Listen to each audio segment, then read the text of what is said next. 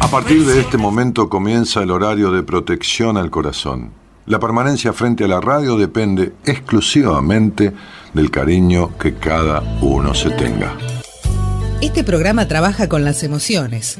Cualquier semejanza con la realidad es tu responsabilidad, ya que solo vos podrás afrontar lo que fuiste, lo que sos y lo que querés ser ante un imprevisto impacto con ciertas verdades que desconocías. Entendemos que quizás hayas estado huyendo demasiado. Es hora de dejar de escapar. Gracias por volar con buenas compañías. Con ustedes, Daniel Martínez. Hola, buenas noches, ¿cómo estás?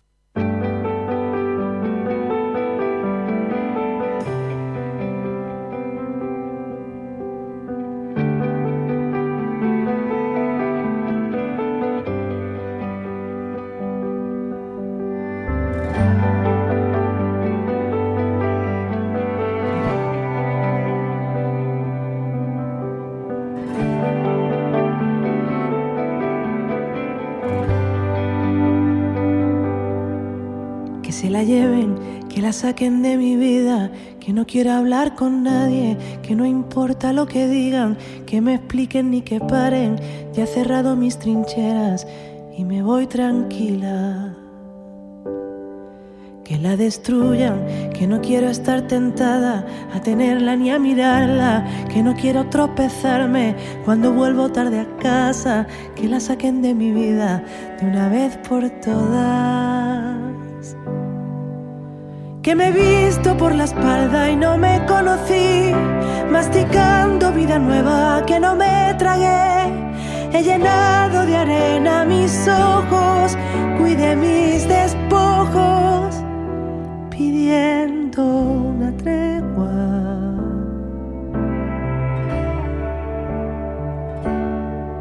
Me he saltado los prohibidos y los volveré. Mis mentiras y me acostumbré.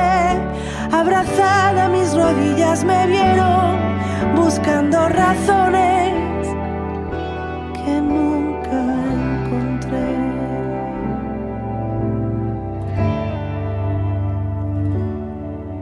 Que se la lleven, que la suelten de mi mano que le quiten argumentos, que no vuelva a dar señales, que no venga con el cuento, que bloqueen los pasillos, no dé conmigo.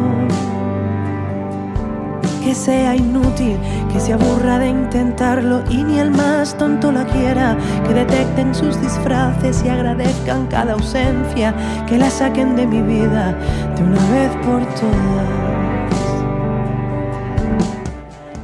Martín, Vanessa Martín abre la semana, que ya ha estado en Buenas Compañías.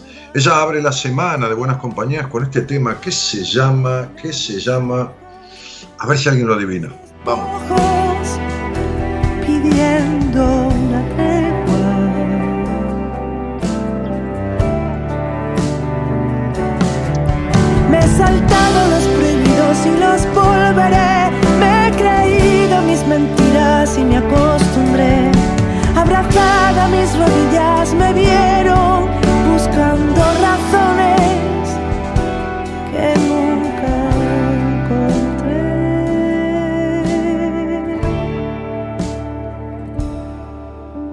Se la lleven, que la saquen de mi vida, que no quiero hablar con nadie, que no importa lo que digan, que me expliquen ni que paren, que la saquen de mi vida de una vez por todas.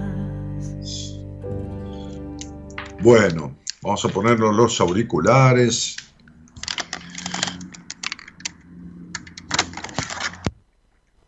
Eso es. Muy bien, buenas noches a todos. Que tengan una buena semana. La letra.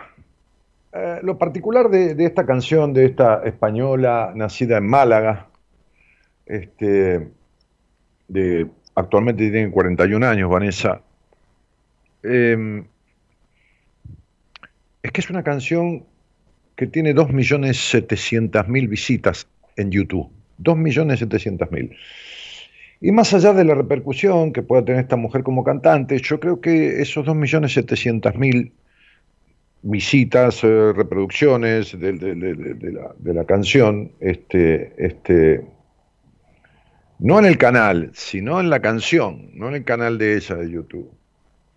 Este, tiene que ver con el tema que desarrolla. Yo creo que quien ha googleado alguna palabra con el título de esta canción, que tiene dos palabras, un artículo y el sustantivo, este, ha encontrado esta canción y esta letra ha sido reproducida, ha sido compartida, ha sido un montón de cosas, ¿no? Eh, yo busqué esta canción hoy, Marita, junto con la productora, bueno, este, incluso el operador que, pasa música en la semana seleccionada, en los programas este, míos. Eh, recibo todos los lunes una, sugerencia de determinadas canciones para yo elegir con cuál de ellas me quedo. A veces incluso ustedes, los oyentes, me sugieren canciones, algunos pacientes también. Y,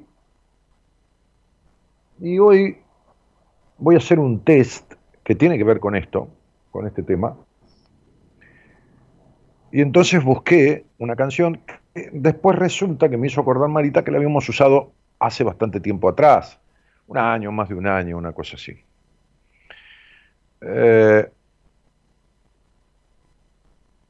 entonces, este, la canción dice, aunque se escucha clara la letra de ella, eso me gusta, porque vieron que hay canciones, nos pasa mucho en el rock nacional inclusive, ¿no? El otro día le decía a un, a un rockero, amigo, que me mandó una canción que compuso, eh, un demo, me mandó la, la, base, todavía no está ecualizada, y me dijo, este, escúchala. Y yo le dije, en el final no te entiendo la letra. Le digo, está mal ecualizada o... Me suele pasar con canciones muchas veces del rock nacional, ¿no? Este, y algunas también del exterior. Un muy lindo tema, ¿no? Que ya cuando él lo tenga este, terminado lo voy a pasar. Pero a lo mejor abro la semana con, un con, el tema ese. Pero digo, eh, es muy interesante lo que esta mujer dice sin decir el título de la canción. ¿no? Es que se la lleven, dice, que la saquen de mi vida, que no quiero hablar con nadie, que no importa lo que digan, que me expliquen y que paren, que he cerrado mis trincheras y me voy tranquila.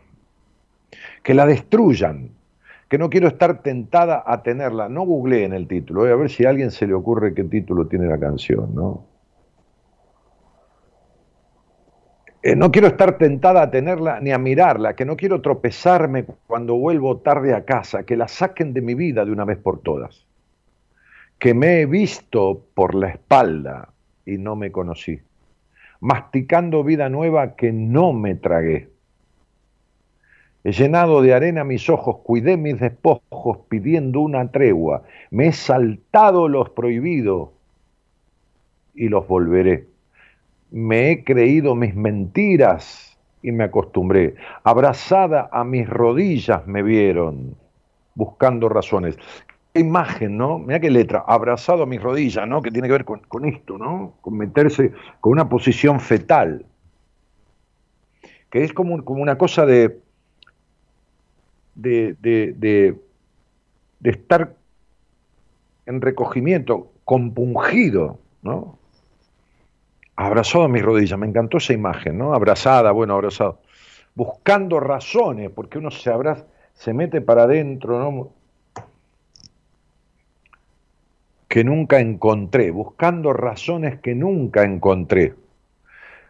Y vuelve al estribillo, dice, que se la lleven, que la suelten de mi mano, que le quiten argumentos, que no vuelva a dar señales, que no venga con el cuento que bloquea los pasillos, que no dé conmigo, o sea, que no me encuentre, que sea inútil, que se aburra de intentarlo, y ni el más tonto la quiera, que detecten sus disfraces y agradezcan cada ausencia, que la saquen de mi vida de una vez por todas, dice la canción. La soledad, dice Rocío Díaz aquí, una oyente enganchada, mucha gente enganchada este, hoy en la transmisión este, por lo menos en la transmisión acá, después hay un montón, la tristeza, dice Estela Cena. Muy bien, puede ser, ¿eh? Puede ser todo eso, ¿eh? Este, que me saquen la mochila, dice, dice Denis. Eh, ¿Qué más? A ver, a ver a quién se le ocurre. Vamos, que no hay problema en equivocarse, no hay, no hay... César Bogio dice, hola, ni tanto tiempo, volví a escucharte hace algunos días. Bueno, César, bienvenido. Ángela Coronel que saluda, Verónica que saluda, mi, niño de Tucumán. Bueno, muchos saludos ahí, Martín, Martín, Sense 33, Laura Diana, Fernández Lara. Eh, desde Uruguay también, Estela. Bueno, eh, mucha gente conectada porque sos único, dice. no, mi amor, voy a ser único. Ah, sí, soy único, es cierto, igual que vos, igual que cada uno de nosotros. Por eso tenemos una huella digital que es única, qué loco, ¿no? Yo escribí en alguno de mis libros esto, ¿no? Porque es muy loco, que no, no nos damos cuenta, no valoramos, ¿no? Qué barro, ¿cómo puede ser? A mí me asombran los misterios de la vida, ¿no? Me asombran. Que los dejo ahí como misterios, ¿qué voy a hacer? Porque tampoco me modificaría la vida, pero mucho en la numerología lo, he descubierto, o lo he entendido más bien, ¿no? Porque a pesar de que los números son pocos, pocos digo, un estudio numerológico tiene 30, 40 números, pero, pero los, números kármicos son cuatro, las lecciones kármicas son nueve, que, son aprendizaje, no es ninguna cosa, un karma, la desgracia, todo esto que se dice, no tanta estupidez. Este, no hay un estudio numerológico igual a otro. Porque no hay dos personas nacidas el mismo día, el mes y el año con el mismo nombre, el segundo nombre, el apellido. No, no, no, hay. Puede ser que se llame igual, pero no nació el mismo día, mes y año. Puede ser que nacieron los dos el mismo día, mes y año. Uno aquí, otro en Londres, pero no se llaman lo mismo. Entonces ahí cambia absolutamente todo. Absolutamente todo. Este, bueno, ah, y me asombra esto de que una huella digital, que es un centímetro cuadrado de piel, nada, fíjense un pedacito como si fuera una, pastilla de menta de esa, ¿no? Este, te diferencia de 7.500 millones de personas que viven en el mundo. O sea, esta huella digital es como si vos te pusieras a hacer en un papelito de un centímetro cuadrado o en 7.500 millones de papelitos de un centímetro cuadrado. Imagínate cortar 7.500 millones de papelitos. Te pusieras a hacer un dibujito y lograras hacer 7.500 millones de dibujitos diferentes. El laburo que te daría en un centímetro, bueno, esta huella digital es diferente a todos. Y eso es lo que te hace único. Es decir, básicamente te demuestra que sos único. La traición, dice Karina Rubio, Fabio Escobar dice, abrazo de Ushuaia, te quiero amigo. Fabio, querido, que tengas buen viaje, nos vemos a la vuelta. Ya tengo los vinos para cenar este viernes con mis amigos. Fabio es proveedor de vinos de alta calidad y bajo precio, ¿no? Este, en, Buenos Aires, vino que trae de bodegas pequeñas, de bodegas boutique, que se llaman, que son mucho más ricos que muchísimos de mucho más valor y de marca y de marketing. Y este viernes vamos a comer en, mi casa, en el salón de, uso, de, de, reuniones del edificio donde vivió, con todos mis amigos. Este, que ya comimos hace 20 días, más o menos, un mes. Así que estoy preparando con el cocinero el menú, voy a ir a comprar todo y, y los voy a recibir. Somos más o menos 12, 10, 12, 13, 14. Bueno, nada, entonces este, ya Fabio me dejó los vinos para el viernes. Y por ahí alguien dijo, dijo, ¿qué dijo? La culpa, Leticia Espósito, Agustín Fariña, la culpa, Leticia Espósito, la culpa. Lo googlearon, ¿no? Aparecieron los tres con... Sí, la canción se llama La culpa. ¿no? La canción se llama La culpa. Que se la lleven, que la saquen de mi vida. Ahora, vamos a hacer un test hoy, muy interesante. Intenso, con cuatro resultados posibles. Van a tener que prestar atención porque no puedo repetir nada, van a tener que prestar atención. Estoy, haciendo tiempo para los que llegan un poquito tarde, pero de paso vamos charlando. Acá esta muchacha malagueña, salerosa, Vanessa, este, la cantante, la, autora, la, cantante, este, la intérprete, habla que se la lleven, que la saquen de mi vida, que no la quiera nadie, que no la quieran ver, que no la traigan, que la dejen, que, la arrastren, que, este, que, que, que, no me trague, que, se, que, que, qué sé yo. Todo lo que pide, ¿no? Que detecten sus disfraces, porque la culpa se disfraza. Miren, en el libro Diez Mandatos, quien lo ha leído, yo le dediqué el último capítulo a la culpa y lo, titulé la culpa, el origen de todos los males. Y debe tener, si no 20, 25, 30 páginas, qué sé yo. No sé, porque en cada edición del libro, para colmo, en la versión, ¿cómo se llama?, este, digital, después se transforma, qué sé yo, si tiene 20, 30, 40. Pero creo, si mal no recuerdo, que es el capítulo más largo, ¿no? Este, que en su momento lo compuse con, con un médico y una médica, holísticos ellos, que, se dedicaban, sobre todo en el aporte de ellos con respecto a las enfermedades que trae la culpa, ¿no? Este, desde el lado de la integridad, de la integración, ¿no? Medicina, cuerpo, mente, ¿no? Y alma. Eh, y vimos la culpa en ese capítulo desde todos los ángulos hasta la culpa, que es el en todos los libros. ¿eh? Ustedes pueden buscar libros, qué sé yo, desde los, escritos eh, por investigadores, científicos, médicos, eh, desde, el año, desde mitad del siglo pasado, hace 60 años más o menos, 70, hasta ahora, no hay libro que cuando habla en la parte de las enfermedades de transmisión sexual, esto es HPV, es este, este qué sé yo, este, no, no las candidiasis, que es otra, tiene otra connotación. HPV, sífilis, este, HIV, no hay ninguno. Hay algunos libros de, medicina cuerpo-mente que, que, hablan, todos hablan de la afectación de las emociones en la salud. Este, este, de las emociones negativas, ¿no? y las positivas también, porque, porque las emociones positivas ayudan al bienestar. Y algunos coinciden en cierta parte, disienten en otro, y uno va leyendo un montón y, va buscando eh, justamente ¿no? Eh, el hecho de, la, de, las, de las identificaciones, ¿no? de las ciertas igualdades, y uno con la experiencia va componiendo también. Pero cuando llegamos a la parte de las enfermedades de transmisión sexual, todos los autores, todos, ¿eh? y los médicos de hoy en día, este, que, que, atienden la integridad del individuo, hablan de que el origen de las enfermedades de transmisión sexual es la culpa. Y no hay alguien que tenga una enfermedad de transmisión sexual que no sea culposo en la sexualidad. No hay manera, ¿eh? no hay forma. Por ahí dejó de serlo, pero era culposo en el sexo, de alguna u otra manera, que, uno se los explica claramente cuando lo veo a la persona, culposo en el sexo, yo, yo, tengo una paciente que, que, le di el alta hace un tiempo, que tiene un HPV, incluso lo tenía y avanzado cuando yo la conocí, y le van a hacer una pequeña intervención quirúrgica que se saca un poquito de, hay una cuñita de, de su útero. Bueno, pero, pero el, punto es que la, la, la, la intensidad, la, detección, la, cuestión, lo que marcan los análisis ha descendido notoriamente.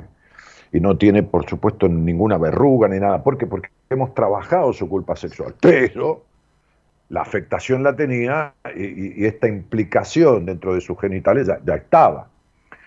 Ahora, el punto es que quien tiene, y, la culpa, por eso yo titulé ese capítulo La culpa, el origen de todos los males. Pero alguna vez me han discutido en alguna conversación, incluso con algunos colegas, el hecho de que la culpa, eh, en cierta manera, según se le interprete, es sana, porque si uno hace un daño, este, es lógico que sienta culpa. Sí, por supuesto, desde ya, el que no siente culpa es un psicópata. El psicópata no siente culpa. Ese no siente culpa nunca, el psicópata, verdaderamente psicópata. he hecho un programa sobre psicopatía, narcisismo, y hablé de eso. Pero, pero que, sería bueno, hoy Eloisa te pedí para una paciente el, link del programa ese, postealo para quien quiera ahí y no lo escuchó el programa, este, que lo tenga o que lo comparta con alguna amiga o con algún amigo que está con una psicópata. Hay muchos hombres y hay muchas mujeres psicópatas. Y, y, de cada nueve mujeres u ocho más o menos que son presas de un psicópata, uno o dos hombres lo son de una psicópata. Que los golpea, los humilla, los maltrata psicológicamente. ¿Está? Ok. Eh, eh, eh, entonces, este, uno puede tener, hacer un daño, aún sin querer, y puede tener remordimiento. Pero la culpa es un sentimiento de omnipotencia, como una vez me dijo el gordo Bucay, charlando con él. Me dijo, pues ¿sabes qué pasa, flaco? Que la culpa es la sensación de haber hecho, de haber podido hacer algo mejor de lo que uno lo hizo. Y cuando uno hizo algo, sin ninguna mala intención, y le salió mal, fue a un examen, hay gente que a un examen le va mal y siente culpa. Pero ¿qué? Lo hiciste a propósito, hiciste daño a propósito, este, qué sé yo. Sí, dice, Daniel, tengo que hablar con vos porque si yo en la entrevista que tuve hace un año, o seis meses, o cinco, este, me di cuenta con el tiempo que era todo así, ponele, ¿no? Conversaciones que suelo tener con gente que escuchó, se fue, después sigue empeorando, me busca de vuelta. Me di cuenta porque habló mi hija conmigo, mi hijo, que claro, así como me criaron a mí, los afecté a ellos y siento una culpa. Entonces después cuando, cuando retoma la conversación conmigo que dejó pendiente después de la primera entrevista, se escapó, le dio miedo, qué sé yo, creyó que le iba a revelar solo o sola. Yo digo, ¿de qué culpa me hablas? Si vos lo hubieras hecho a propósito a tus hijos algo, es lógico que sientas culpa. Pero lo que te podés sentir ahora es remordimiento, porque sin darte cuenta, ¿no? Este, le has causado una afectación. Bueno, lo primero que tenés que hacer es arreglar esa afectación en vos misma o en vos mismo, para que tus hijos tengan un padre y una madre diferente. Bueno, entonces, este, si hay algo que destruye, es la culpa y el miedo. ¿Eh? El miedo, no el miedo, el temor, el miedo, el miedo. Eso destruye la salud física, emocional, vincular, el miedo y la culpa. Son bombas, bombas emocionales, ¿no? no como las que tira el hijo de puta de Putin, ¿no? Este, este, pero son bombas emocionales que explotan dentro de uno. Quiero a mi país, dice Dani, se comenta que el dueño de Facebook quiere comprar tu sistema numerológico. Qué divino. Miguel Ángel, ahí vamos, eh, vamos con el test, eh, tranquilo. Arrechea dice, hola, listo papel y lápiz, eh, un papel bastante grandecito, no, no, un, no una hojita de, bloquecito. Este, lo más choto, perdón por la palabra, la culpa. Sí, sí, Carlos, no es ninguna mala palabra, está perfecto, lo más choto, lo más de mierda, ¿no? Este, Leticia dice, la conozco, bella canción. Bueno, se disfraza de falsa responsabilidad muchas veces. Ah, claro, muy bien, muy bien, muy bien ahí. La culpa se disfraza de falsa responsabilidad. Que tengo que hacer esto, tengo que poder todo solo, tengo que poder arreglar todo solo porque si no soy un inútil, porque si tengo que pedir ayuda, me da culpa, me da esto o me da... ¿No? Porque es un sentimiento de omnipotencia la culpa. Escúchenme, cuando yo decía el que va a un psicólogo es un estúpido, le decía a mi socia de la empresa que yo tenía inmobiliaria, ¿a qué vas a un psicólogo? ¿Sos estúpida? Le decía. Si yo tengo un problema, me lo arreglo yo. ¿Qué le voy a pagar a un tipo para que me lo arregle? Fíjate el sentimiento de omnipotencia que tenía. Como una cosa de grandilocuencia de tener que lograr todo por mí mismo. Y si yo abdicaba de eso y, iba, qué sé yo, un psicólogo, para mí era como ir, qué sé yo a dónde, ¿no? Este, este, a buscar agua al desierto. Eh, nada, seguramente, seguramente en aquel momento yo me sentiría culpable por no ser capaz de resolverlo yo solo. ¿Qué? Fui arrodillado, por poco voy en peregrinación, cuando la vida te aprieta los ovarios, los testículos, lo que tenga, las orejas, te lleva de las pestañas, ¿me entendés? Cuando no podía ni dormir ni salir a la calle y me moría diez veces por día con los ataques de pánico y me ahogaba de esto y de la fobia hipocondríaca y de la de, de, de, de todo este pero pero fui corriendo, me quedé ahí años. Chao. ¿Qué? Cuando te cagás en tu abuela, del cagazo que te da, ¿no? Esto es como, como el verso del baño, ¿vieron? Había en los baños de antes, escribían en las paredes, qué sé yo, ahora no tengo idea.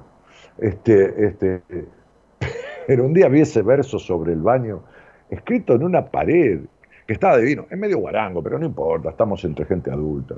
Decía, en este lugar sagrado, en este lugar sagrado, donde acude tanta gente, el baño, ¿no? En la parte donde está el water, el inodoro. En este lugar sagrado donde acude tanta gente, hace fuerza el más cobarde y se caga el más valiente. Yo tendría, no, debe hacer 50 años fácil de eso, 45 años. Me acuerdo de eso, me quedó, pero me quedó, miren, hasta, hasta me sonreí, pero después cuando, pasados los años me quedó, es la verdad de la vida. Hay momentos en que el más el más cobarde hace una fuerza que no sabe de dónde la sacó. Y el más valiente se caga encima.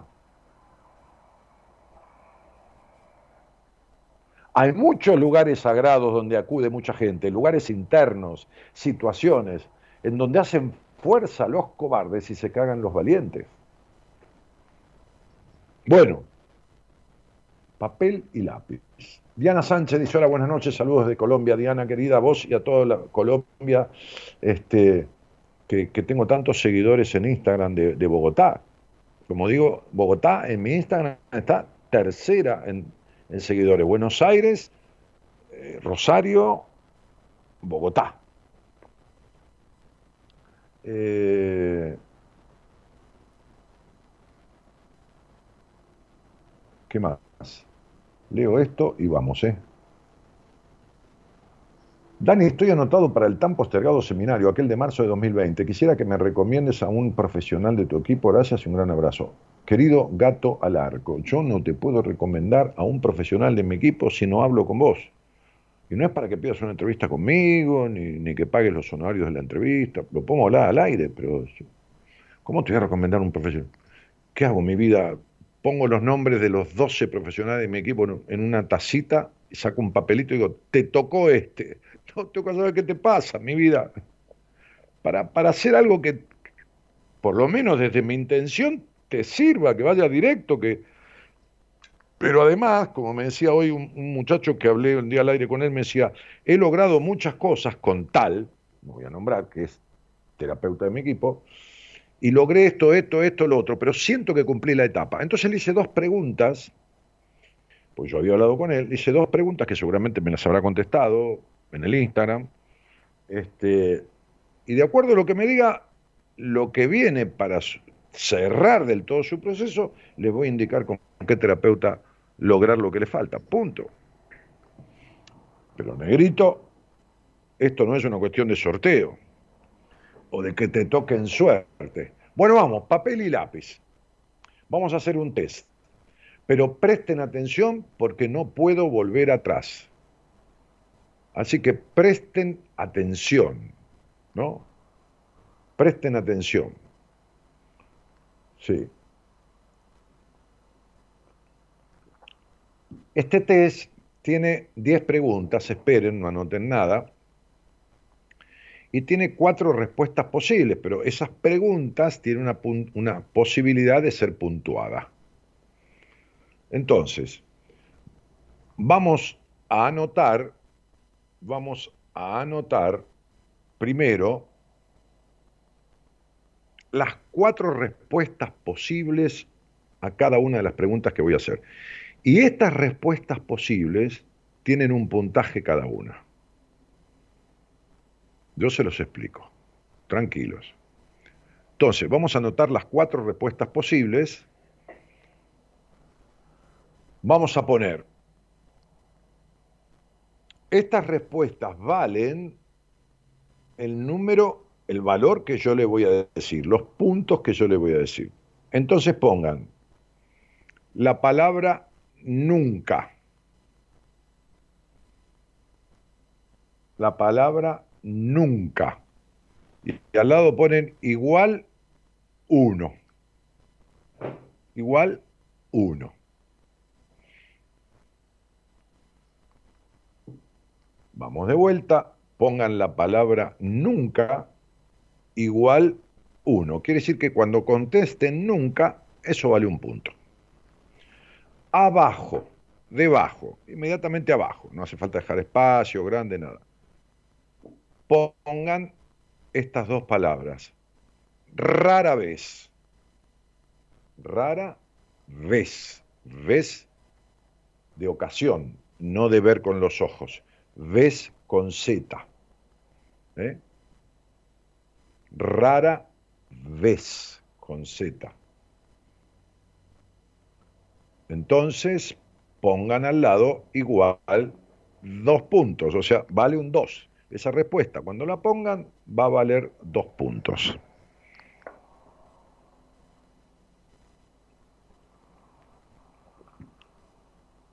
Abajo, entonces pusimos primero la palabra nunca y al lado el número uno quiere decir que cuando respondan las preguntas que voy a hacer con la palabra nunca, esa pregunta va a valer un punto. Usted directamente le van a poner el número a la pregunta, lo que vale la respuesta, no va a poner la palabra nunca. Pero bueno, primero nunca, igual uno. Abajo rara vez con Z, igual 2. Postealo ahí, este, Eloísa. Abajo de rara vez, algunas veces.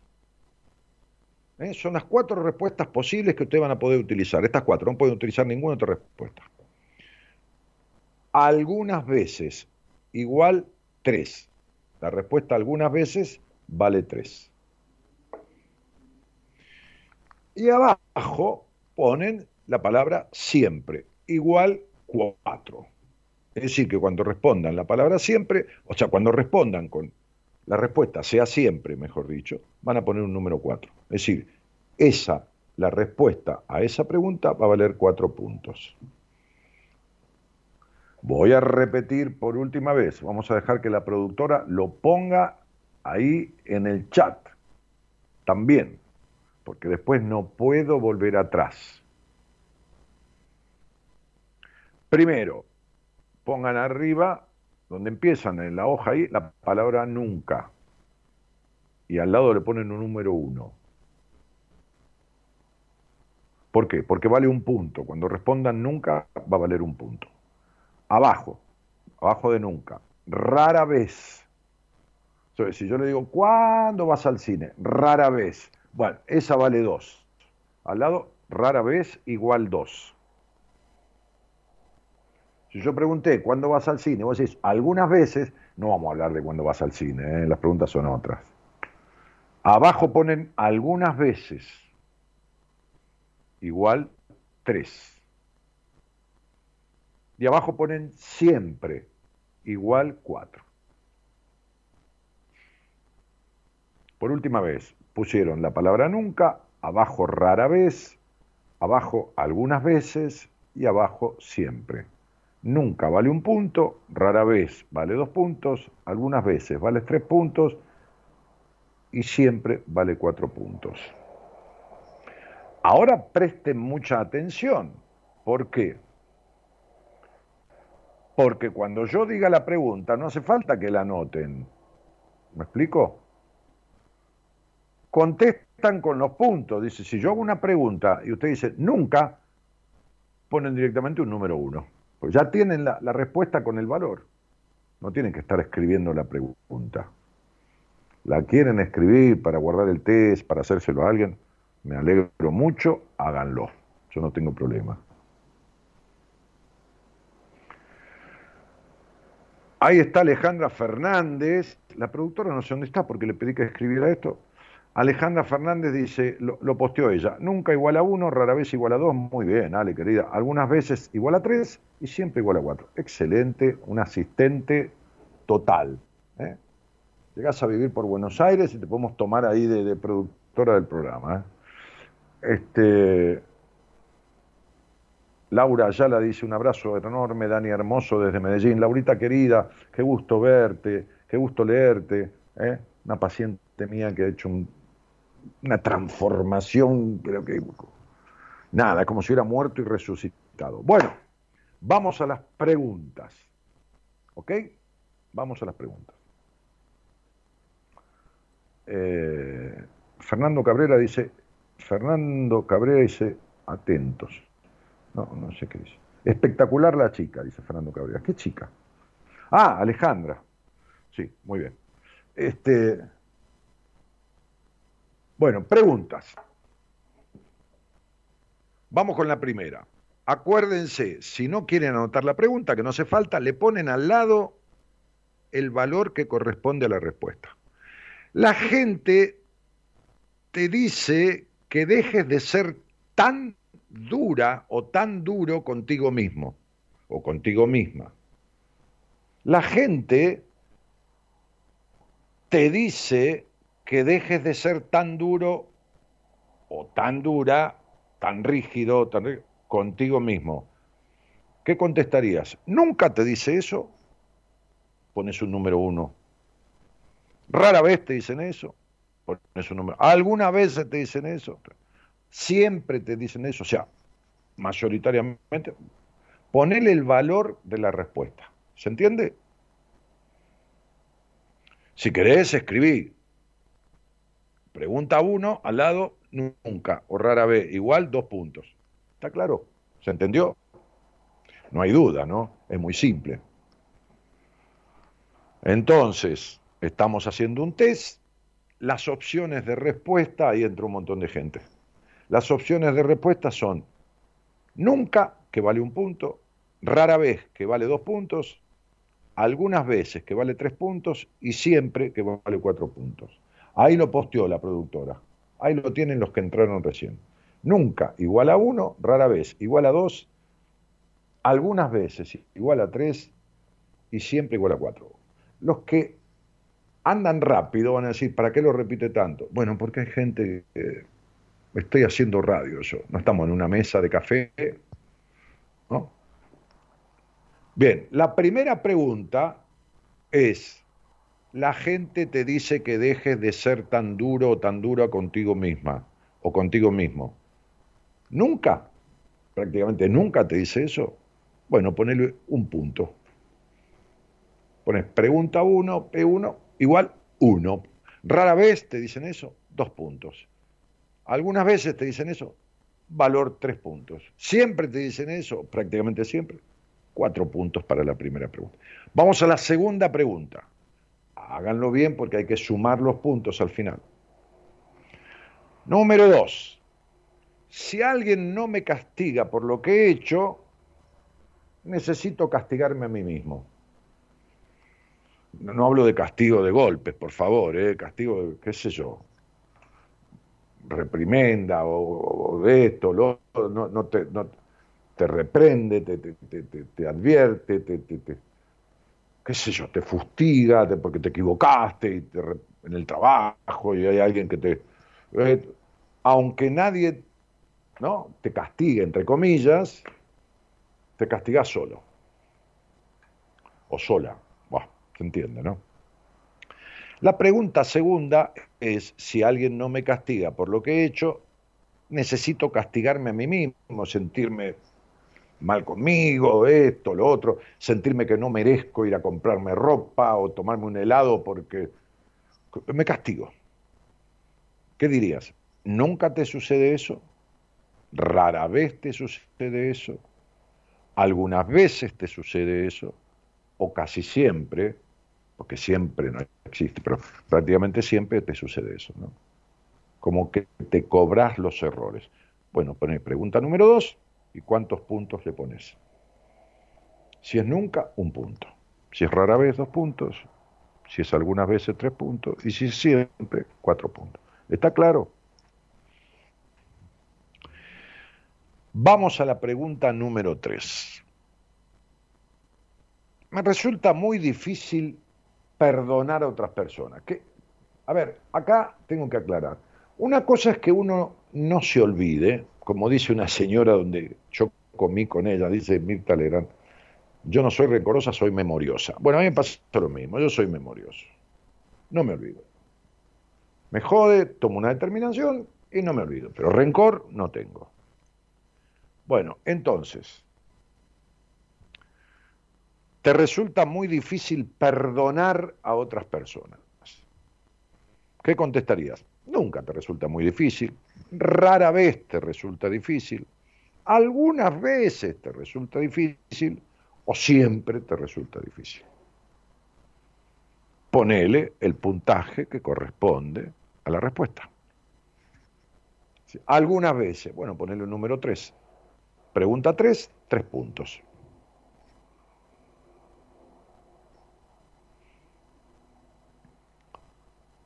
Muy bien. 4. Elo, prepárate para postear todas las preguntas cuando yo termine. Prepárate para postear todas las preguntas. Entonces, 4. Incluso cuando me siento feliz, parece que tengo la costumbre de encontrar rápidamente algo para sentirme infeliz, algo para boicotearme el momento. Incluso cuando me siento feliz, digamos feliz, bueno, bienestar, porque algo que logré, algo que me salió bien, algo que hice bien, todo demás, ya le busco la vuelta para joderme el momento, ¿no? ¿eh? para, para, para encontrar rápidamente algo por lo que... ¿eh? Esa frase de un amigo mío dice, estoy tan acostumbrado a perder que cuando gano lloro. Bueno, eso te pasa nunca. Te pasa rara vez que te, te boicoteas un logro, un momento de felicidad. ¿Te pasa alguna vez o te pasa siempre? Casi siempre, va. ¿Eh? Anda posteando Anda posteando estas cuatro preguntas. Dale, vamos pregunta por pregunta, Elo, anda posteándolas.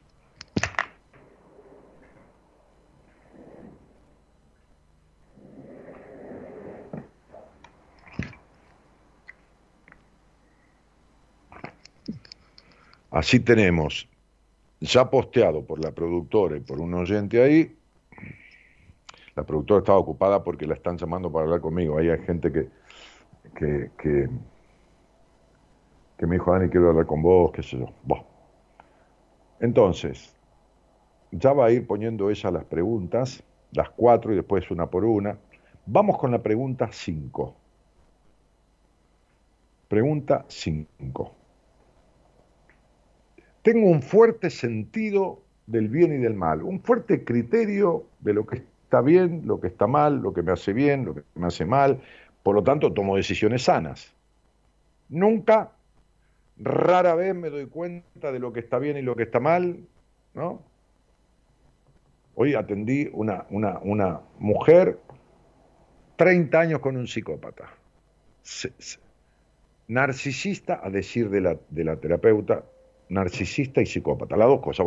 No sé, yo no escuché lo que me dijo, yo la conozco a ella, yo era amigo de su padre, este, y por lo que me dijo desde ya era un psicópata. Ok, entonces,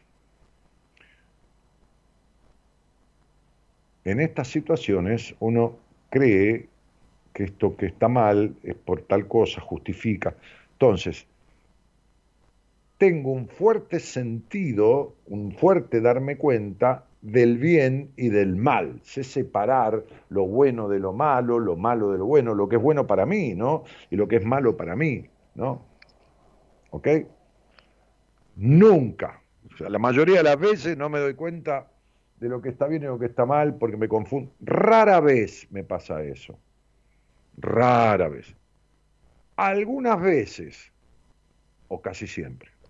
La 4 es casi siempre, no digamos siempre porque siempre, nada es para siempre.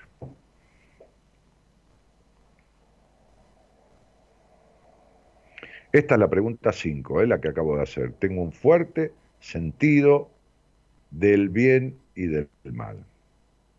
Vamos a las 6. Pregunta número 6. Siento que siempre estoy haciendo algo mal, siempre estoy haciendo, siempre hay algo que me sale mal, siempre me levanto, viene, algo me sale mal, ya me siento mal porque algo hice mal, algo me, pasó mal, algo, ya, no, siento que todo el tiempo, va, entonces, casi nunca te pasa eso, rara vez te pasa eso, algunas veces sentís eso, o casi siempre sentís eso esta sensación de que siempre estás haciendo algo mal, ¿no? Siempre, no es cada minuto, por supuesto.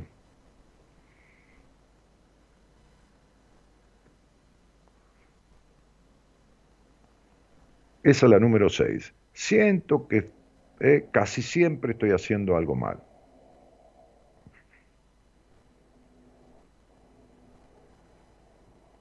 La respuesta. Número uno, casi nunca. Número dos, rara vez, vale dos puntos. Número tres, algunas veces, vale tres puntos. Número cuatro, casi siempre. A la primera y a la cuatro le ponemos la palabra casi adelante, porque nunca es imposible y, siempre es imposible. entonces, le ponen al lado el puntaje que corresponde a la respuesta.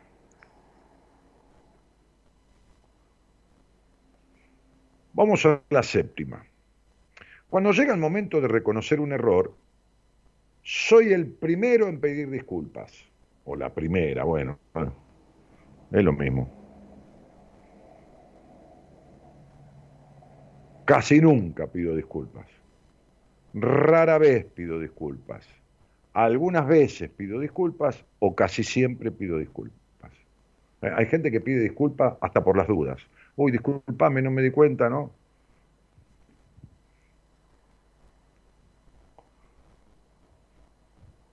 A veces pide disculpas por costumbre, todo el tiempo pide perdón. Hay, personas que todo el tiempo piden perdón, ¿no? A veces me uy, Dani, llegó el médico para mi hijo, me dijo una paciente. ¿Me podés disculpar? Este, disculpame, no me acordaba. Digo, ¿pero qué disculpame? ¿Por qué te tengo que quitar la culpa? ¿Por qué sentís culpa por eso? Le digo, ¿no? Llegó el médico, bueno, atendelo. ¿Eh? Después seguimos hablando. Eh, las siete, entonces, cuando llega el momento de reconocer un error, soy el primero en pedir disculpas. Casi nunca, rara vez, algunas veces o casi siempre. La número 8. Siento como si Dios o el karma me alcanzaran para castigar mis males o para traerme males. ¿Eh? Como que Dios ahí ¿no? ¿Por qué me tiene que pasar esto mí? ¿Cuándo sentís esto? ¿Casi nunca? ¿Rara vez? ¿Algunas veces o casi siempre? Esto de la mala suerte, ¿viste? ¿Qué sé yo? Esa fue la número 8. Siento como si Dios o el karma, esto, el bendito karma de cual la gente habla tonterías mucha gente, ¿no? Y muchos que, que, son eh, formadores de opinión, ¿no? ¿Eh? Como para castigar mis males, para pagar los errores. Viene el karma, viene, me, ahí me castigó Dios, ahí me, pagué el karma, ahí todo rara vez, casi nunca, rara vez, algunas veces, casi siempre. Bueno, póngale el puntaje que corresponde a esa pregunta. Vamos con la número 9. Suelo pensar en cosas malas o vergonzosas que hice en el pasado. suelo pensar en cosas malas, andás a ver, ¿no? Cada uno tiene sus cosas, todos tenemos, ¿no? Entonces suelo pensar, qué mal que hice esto, qué mal que hice esa inversión, perdí la plata hace 20 años y vuelvo para atrás y dale que va, o qué sé yo qué cosa. Tuve un amante y tengo, ¿no? El remordimiento, ¿vieron el remordimiento? ¿Eh? Generalmente pienso en cosas malas o vergonzosas, ¿eh? con remordimiento que hice en el pasado. ¿Cuándo? Casi nunca, rara vez, algunas veces o casi siempre.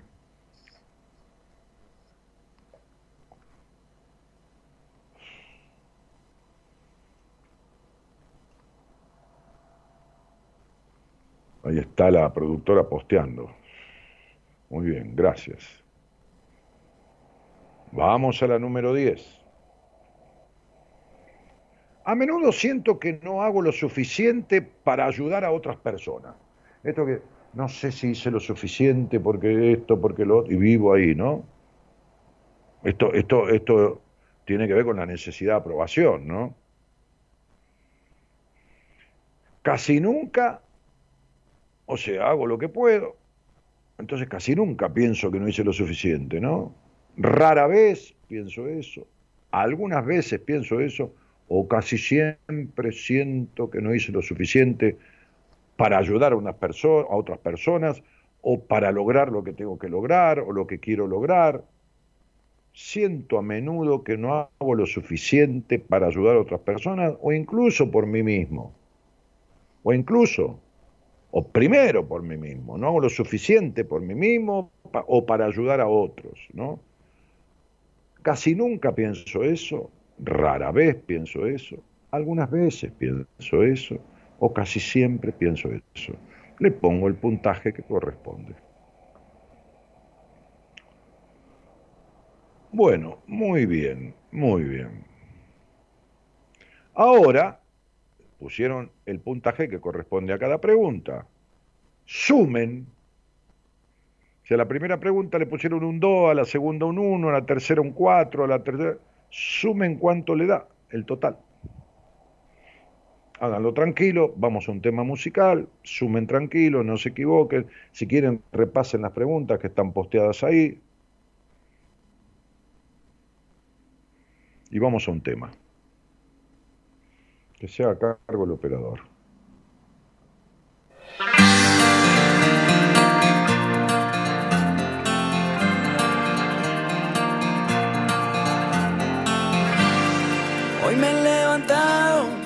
Bien ilusionado y con ganas de cambiar y ver triunfar al mundo.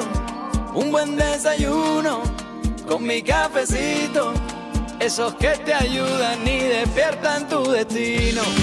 Y me asomo a la ventana, el sol me alumbraba y sentía que en mí todo cambiaba. De repente ahora siento que ya todo está bien encontré una salida. Cuando yo apenas me levanto, mi meta comienza. Mis ojos que cantan, mi garganta danza. Estos meses fueron sin tiempo y eternos. La vida a veces hay que plantearla como un atleta, como un atleta.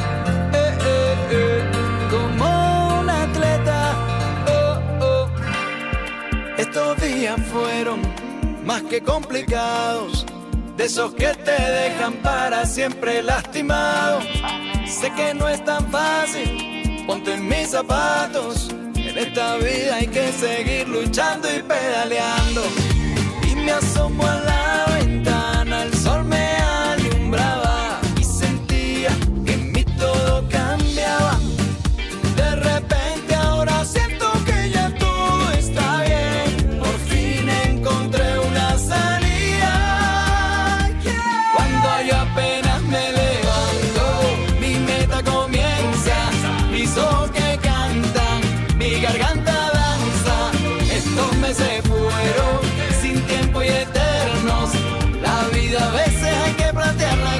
una treta.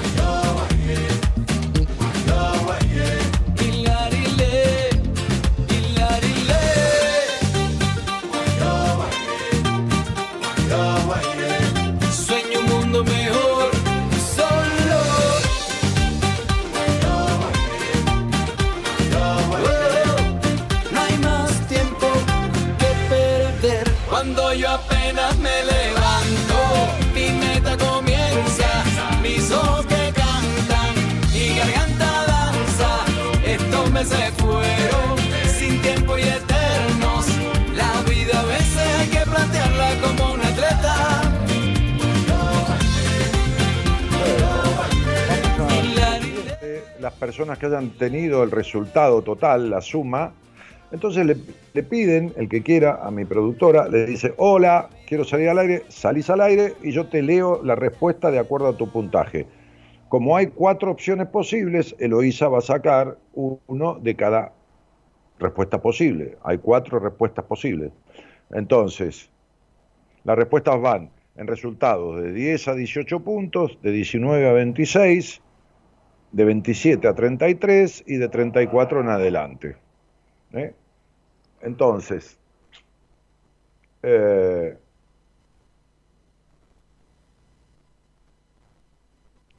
escriben un mensaje de WhatsApp a mi productora, e, esa respuesta le va a servir a todos los demás, ¿no? A todos los demás que tengan ese puntaje. Eh, así que, Elo, no, no, no, no me mandes los datos de la persona ni nada, que no voy a usar la numerología. Este, simplemente es para conversar un poquitito en el sentido de cuántos puntos y leerle la respuesta que corresponde a su puntaje. ¿eh? Nada más que como que sirve de interlocutor. ¿eh?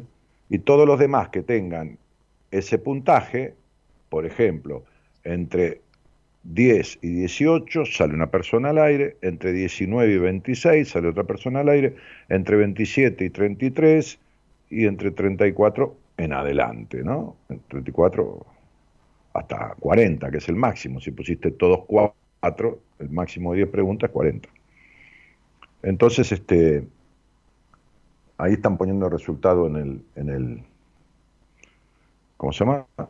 En el, en el chat. Pero está bueno que salga alguien y, le digo, ¿no? Eh, así no hablo solo todo el tiempo como un loco acá.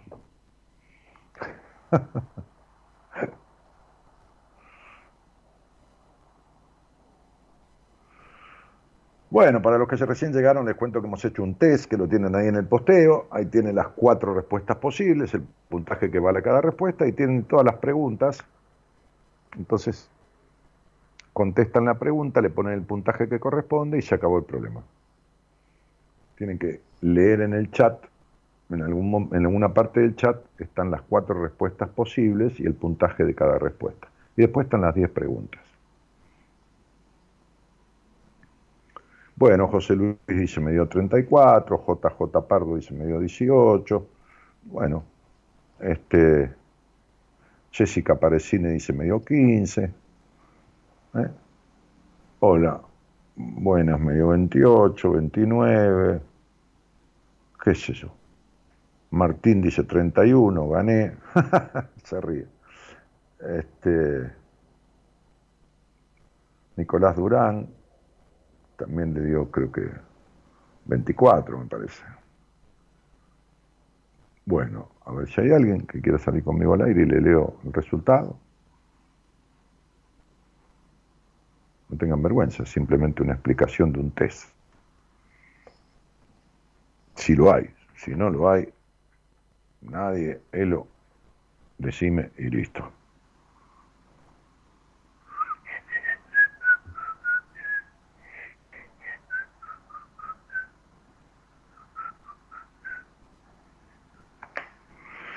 A ver. Llamen, dice Estela Cena.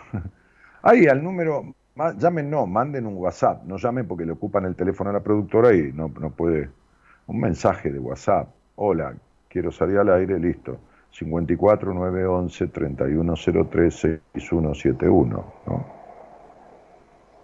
A ver, ponen un poquito de ese tema, Gerardo, y, y ese que estabas poniendo, esperamos unos segundos, algún par de minutos y listo. Una cortina, qué sé yo. El tiempo pasa y se nos va la vida. Y lo que pasa ya no vuelve más. Hay que seguir mirando hacia adelante. Nunca hay que quedarse a mirar atrás. El tiempo pasa y se nos va la vida. Hay que vivir.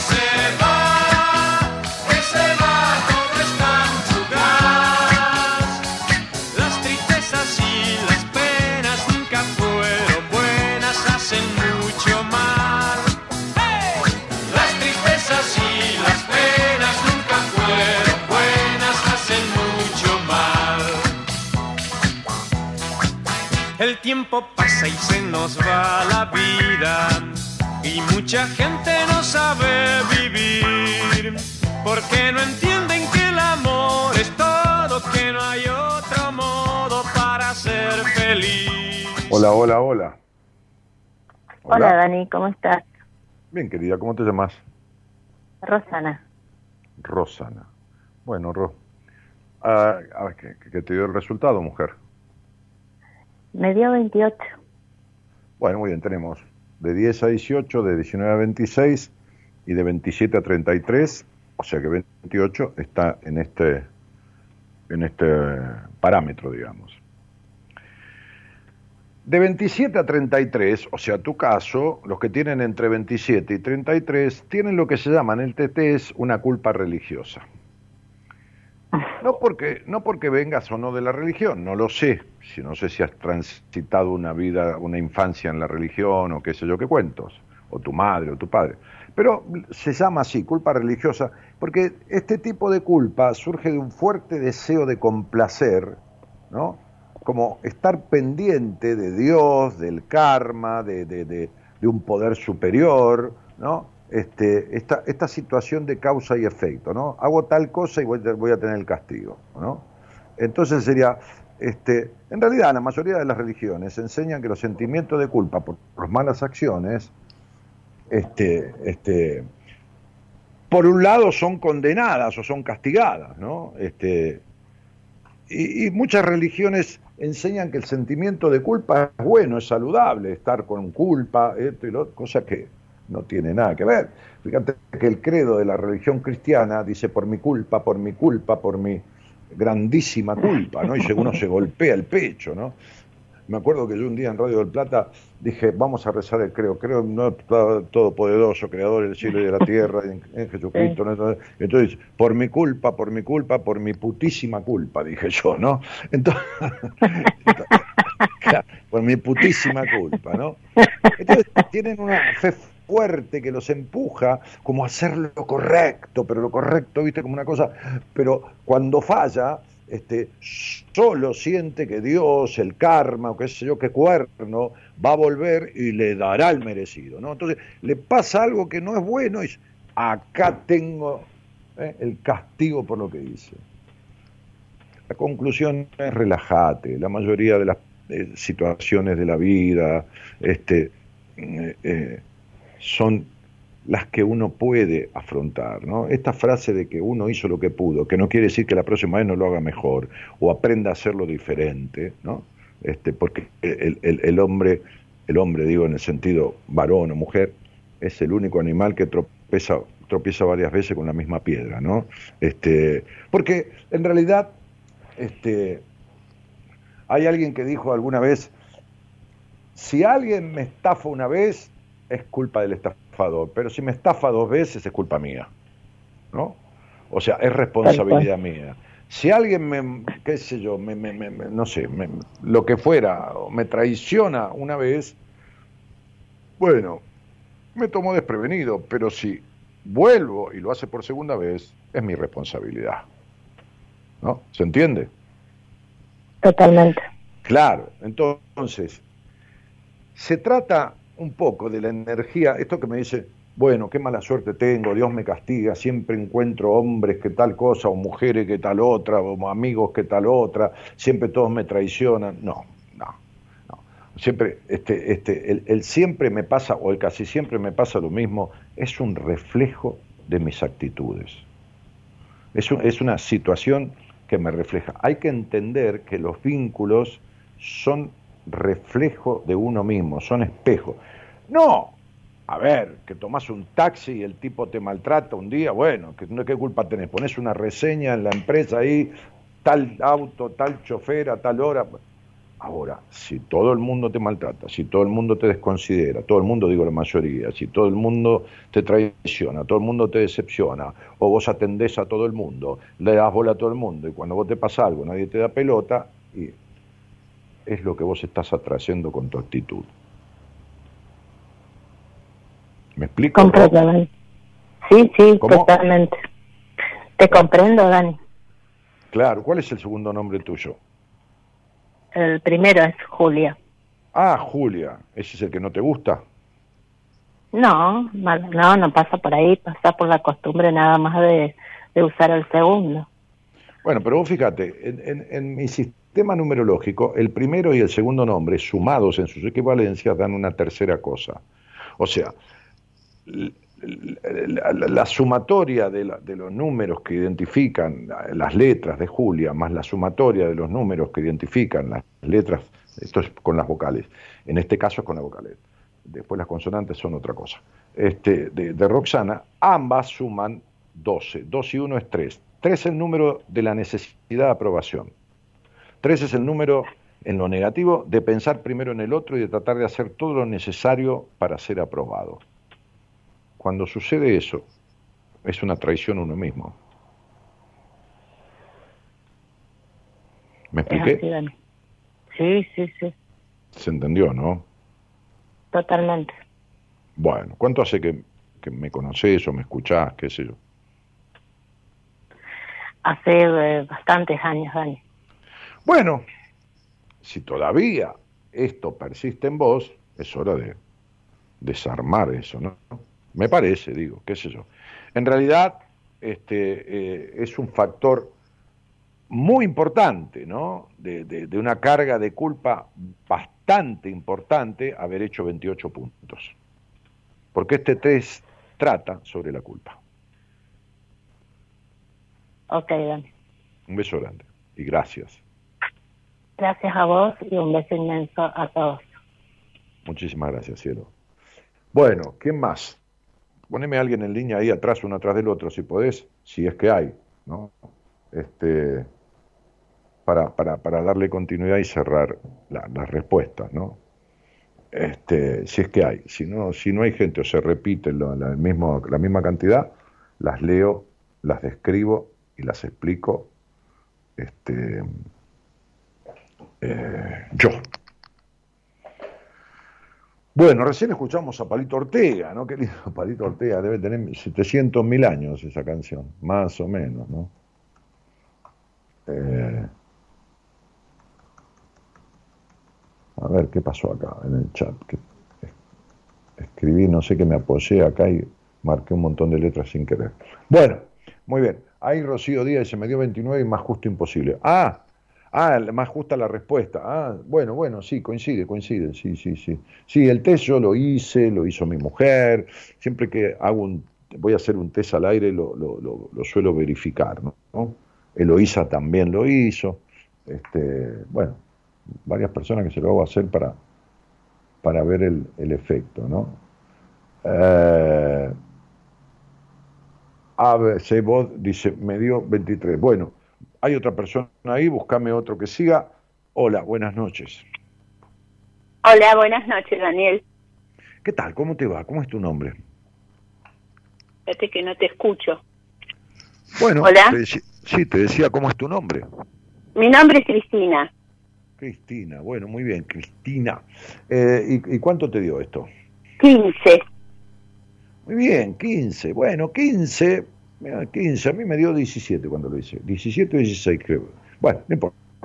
Este, tener entre 10 y 18, ahí con el máximo de 18, es lo que se llamaría una cuota, digamos, no vamos a usar la palabra culpa porque el test es sobre la culpa, una cuota de culpa sana. ¿eh? Ah, bueno, muy bien. Sana responsabilidad. Entonces dice, la culpa sana o culpa merecida o remordimiento merecido o un acto de, de contrición o de responsabilidad es un sentimiento de auténtico remordimiento lógico por haber cometido un error real, a conciencia, equivocarse, eh, a conciencia digo una falta con alguien, dice, uy, me mandé una cagada, me olvidé de devolverle la plata, eh, se me pasó, me ha pasado a mí, ¿viste? Como me pasa de darle plata a alguien o, que alguien me, deba dinero y diga, che, Daniel, te debo plata, eh, te la vengo a pagar. ¿De cuándo? Le digo yo. No, me la prestaste hace como cinco meses. Una cantidad, ponele que no sea importante.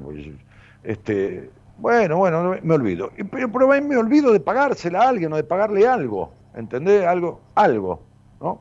¿Qué sé yo? Voy al mecánico, me arregla algo y me dice, después transferímelo, no me des la plata ahora. dame".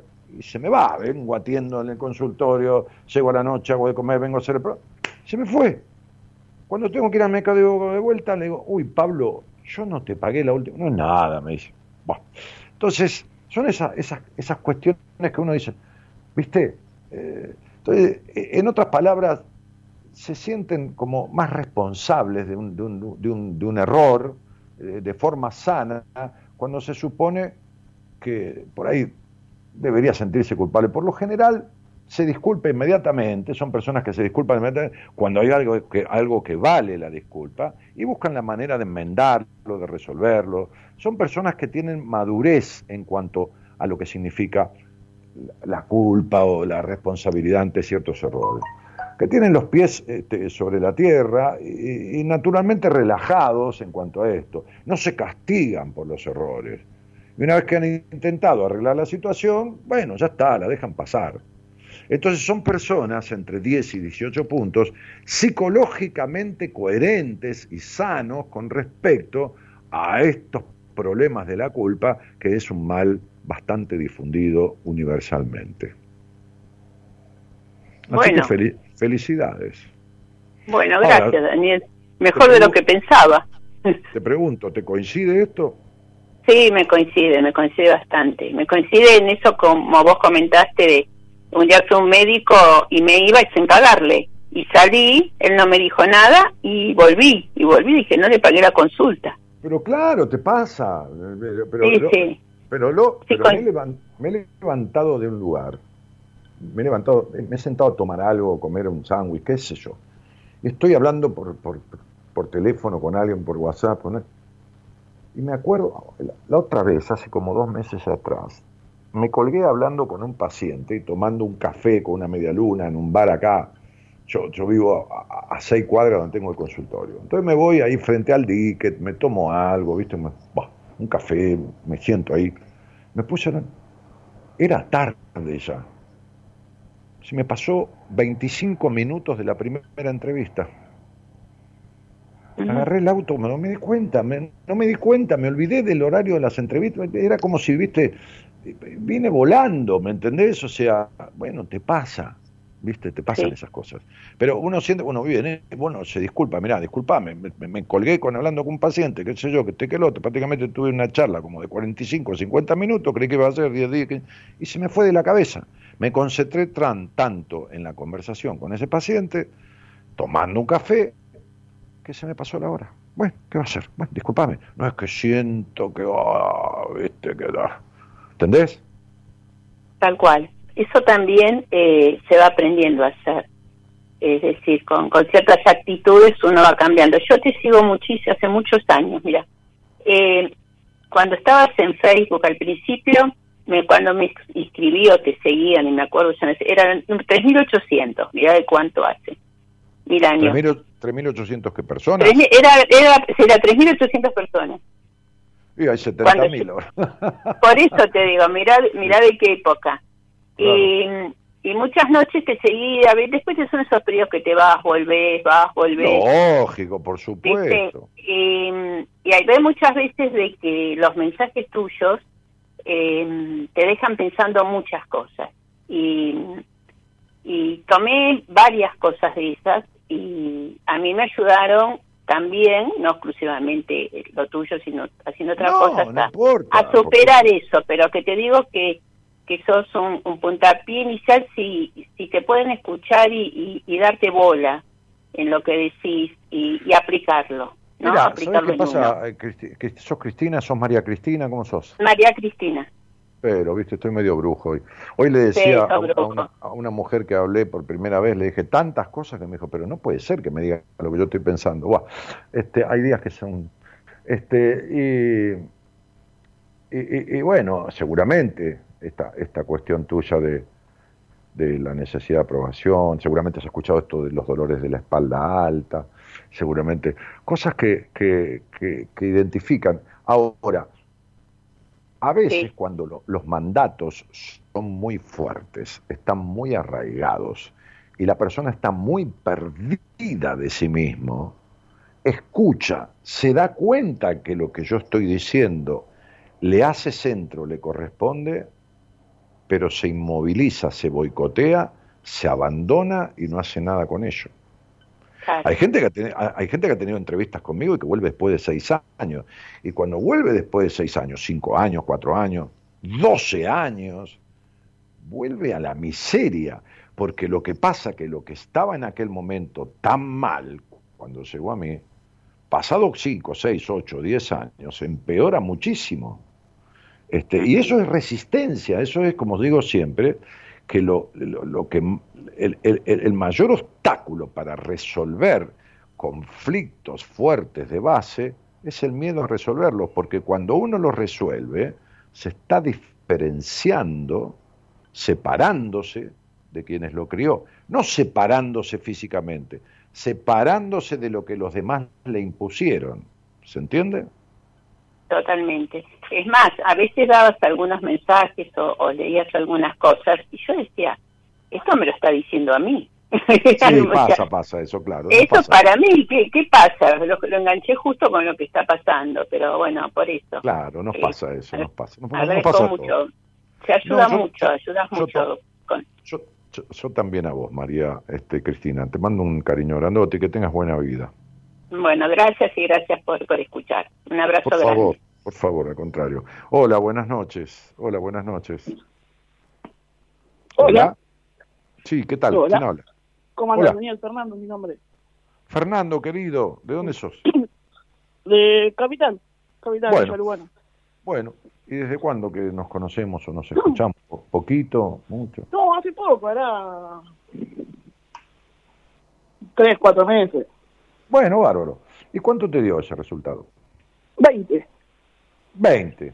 Bueno, para los que le dio de 19 a 26, eh, como este test es sobre la culpa, bueno, usamos la palabra culpa. Po- eh, eh, el resultado de 19 a 26 anuncia una culpa social. Son personas con sentimientos de culpa social, son sentimientos de culpa que derivan principalmente de la percepción que la sociedad tiene de vos. Es como la preocupación por lo que los otros pueden pensar, pueden decir, pueden opinar, pueden censurar cuestiones con respecto a vos mismo, ¿no? Hay como mucha importancia en la opinión ajena. Son personas que siempre, o casi siempre, bueno, siempre, no, nada es siempre, pero es una manera de decir, han marchado al ritmo del propio tambor, pero les resulta difícil encajar. Sí, totalmente. En consecuencia, suelen sentirse muy culpables por no estar a la altura de todas las expectativas y normas de los demás. ¿no? Es como que por eso Mm. piensan, por eso piensan tanto y dan vueltas en la vida antes de decir algo, hacer algo, porque será que lo que voy a decir les va a caer bien, será que lo que voy a hacer les parecerá o estarán en contra. ¿Está? Y la mayor parte de todo esto queda ahí en la cabeza de estas personas dando Sí, vueltas y vueltas. Totalmente. Y estas personas que creen que todo el mundo las observa, las juzga y va a opinar sobre lo que ellos hacen, no se dan cuenta de que esto no es así. Entonces, cuenta la respuesta es, sé quien te da gana de ser y que no te preocupe el tema de los demás, porque es imposible conformar a todo el mundo. Nadie lo logra en el mundo, nadie. Como digo siempre, ni Dios, ni Messi, ni nadie conforma a todo el mundo. Nadie. No, obvio. Y bueno, pero obvio, pero vos tenés esta cuestión encima, porque la tenés. Me lo dice tu nombre aparte. Sí, yo no estoy trabajando igual, ¿eh? Estoy, estoy en un, en un tratamiento. Ah, yo le digo tratamiento. O le digo terapia también. Que se llama, ¿cómo dijiste? Yo le digo terapia. Y bueno, ¿qué, qué- pero, terapia, terapia o psicoterapia? ¿Terapia con un psicólogo o terapia con, con un consultor psicológico, con un profesional de Con un psicología? consultor psicológico. No, con un consultor psicológico. Y bueno, y eso es terapia, es un profesional de la psicología facultado Claro. para, para atender estas cosas. Eso es Sí, psicoterapia. totalmente. sí. Eso. Bueno, está bien. Mi primer carrera fue consultor psicológico. Después hice un Sí, sí, doctorado. en- sabía. Y bueno, pero Hace poco que, compré tu... Hace po- poco compré tu primer libro. ¿vos ¿te referís a entre vos y yo? Correcto. Bueno, mira, sí, que yo dije la otra vez que había, eh, la editorial había encontrado en archivo Había encontrado como. Sí, lo, lo escuché ese programa. 8 o 10 eh, de los originales en papel y con el CD original, incluso 5 o 6 tienen el CD original. Así que, bueno, nada, ojalá, ojalá te sirva, es un libro que quiero mucho. A mi mujer es el libro que más le gusta, a mí no sé por qué será, pero bueno, cada uno tiene su gusto, por supuesto. Obvio. Bueno, Fer, te mando un abrazo y gracias, Tigre. Un abrazo, por favor. Buen programa. Chau, y gracias, querido, gracias. Bueno. Martín dice, yo soy un maldito culposo religioso. Bueno, ahí tenés un, profesional de mi, de, mi, de, mi, de mi equipo que fue cura 13 años y dejó la iglesia. Y se casó y tiene hijos, y nos juntamos, tomamos vino, jugamos al billar, y no tiene ninguna culpa, ¿eh? y fue cura 13 años. Y él dejó la iglesia, no que la iglesia lo echó ni nada. ¿eh?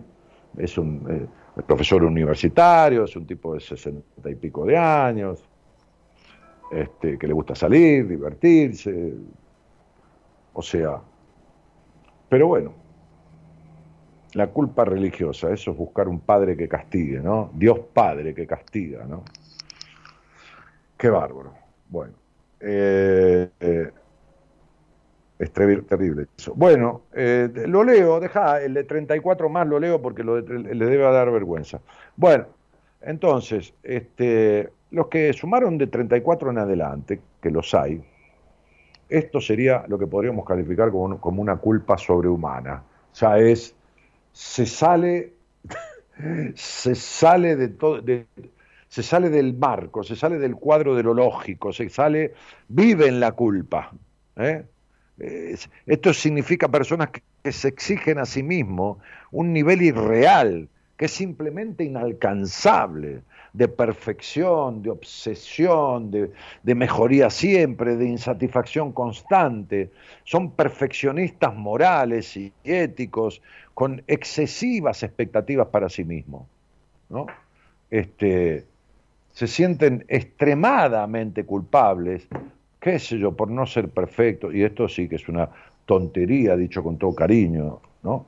Porque lo más probable es que sean muy buenas personas con los demás, pero son los peores del mundo consigo mismo.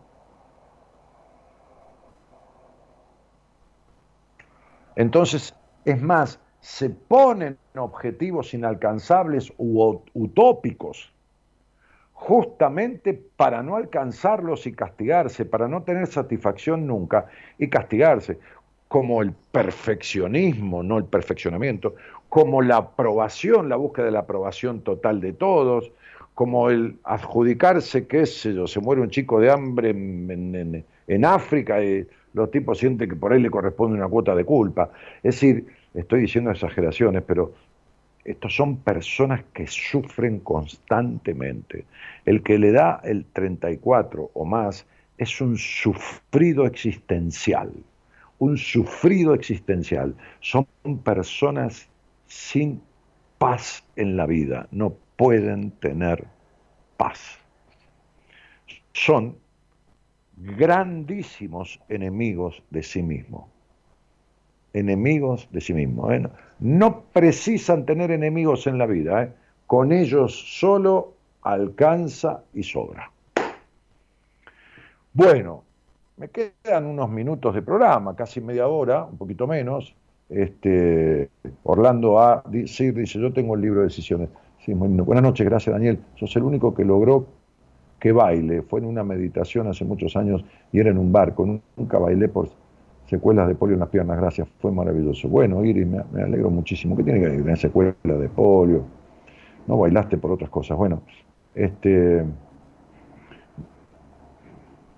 eh, bueno, a ver, había gente que decía, ay, quiero hablar con vos, Dani, pero no por el test, sino por otra cosa. Bueno, si, si tenés a alguien, Eloísa, o escríbanle a Eloísa, si alguien quiere charlar conmigo un poquito, le va a dar su nombre completo a la productora, yo no voy a decir el apellido al aire ni nada, le va a dar su fecha de nacimiento y yo voy a ver un poquito de su numerología para ayudarme a darle respuestas lo más precisas posibles en la conversación. Entonces, ponemos un poquito de música y si hay alguien, converso con alguien sobre una pregunta puntual que quiera hacerme o una duda que tenga en su vida o un conflicto, estos conflictos traumáticos que son cosas que le pasan reiterada, repetitivamente, ¿ok? A ver, veamos, el teléfono está ahí, manden un mensaje, no llamen por teléfono, manden un mensaje al WhatsApp, quiero hablar con Daniel. Ahí está el teléfono en la, en la, en la pantalla de la transmisión, o si alguien está no mirando la transmisión, sino escuchándola por tantos sistemas que hay, incluso por la radio misma, la, la, la, la M1120, manda un mensaje a este teléfono. Mensaje, no llamado. ¿eh? Este, AM, AM1220. Eh, 54 9 11 31 AM 1120. ¿Cómo 1120? ¿No es 1220? Me vuelvo loco. A ver, espera un poco. Ah, dije 1000, 1000, 1120, no, AM 1220, perdón, perdón, ahí el operador está atento y me está fustigando. AM 1220, Ecomedios, entonces manda un mensaje al 54911, hay que agendar el WhatsApp, 54 de Argentina, 911, 31036171, ¿eh? y conversamos. Eh, dale, pone una cortinita. Perdón, llegué tarde, dice Iris. Y no me pidas perdón, llegaste tarde. Pero si no, yo no te estoy esperando en una esquina, Iris. No te espero en una esquina, amor mío. No, no, no me dejaste plantado. Este, si, si, hubieras estado, bárbaro. Y si no pudiste estar, bárbaro también. ¿Qué vamos a hacer? Tranquila. Piden perdón porque llegó tarde. Eh, tranquila. Bueno, dale, cortina este momento.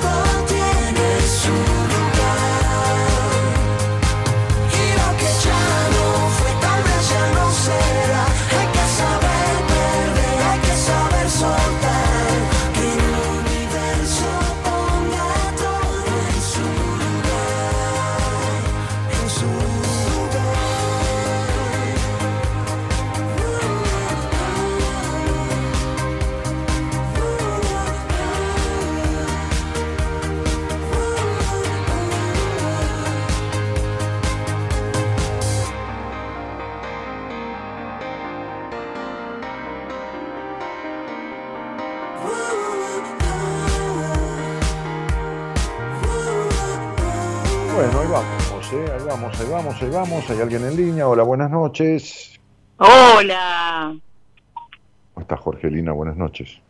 ¿cómo estás, Daniel? Qué gusto escucharte y qué gusto verte y me encantó. Hace y unos, te diría que 12 años o más que te que te escucho y por ahí te me vas de alguna emisora y te encuentro de vuelta y me encanta. Bueno, eh, ¿de, de dónde eres? Yo soy de Bolívar, estuviste una vez acá en el teatro, En el Teatro Colonial. hiciste, sí, hiciste de Coliseo, hiciste Coliseo, sí. un, un trabajo, este, en ese momento estabas promocionando el libro, ay, Decisiones. miedos y decisiones, tal cual. Decisiones, decisiones. El taller que sí. hice fue de miedos y decisiones. Me, pidió Marcelo que fuera. Yo estaba en la radio de él y me pidió que fuera porque yo andaba haciendo ese taller por diferentes lugares del país y la gente cuando Tinelli iba por Bolívar, que es su, su ciudad natal, le decía, ¿por qué Daniel Martínez va a otro lado y no viene acá que vos sos el dueño de la radio? Así que un, Puta, un día me, un día me dijo, anda, por favor, te pido que cuando voy para allá me vuelven loco con que... Bueno, y al final fui a hacer un taller. Sí, Y bueno, vos sabés que después estuve con una de tus brujitas, que no sé si se siguen llamando brujitas, No, no, pero- no, no, no hay, no hay nadie de esa parte del equipo ya. eh, las brujitas me encantó y realmente me hizo muy bien.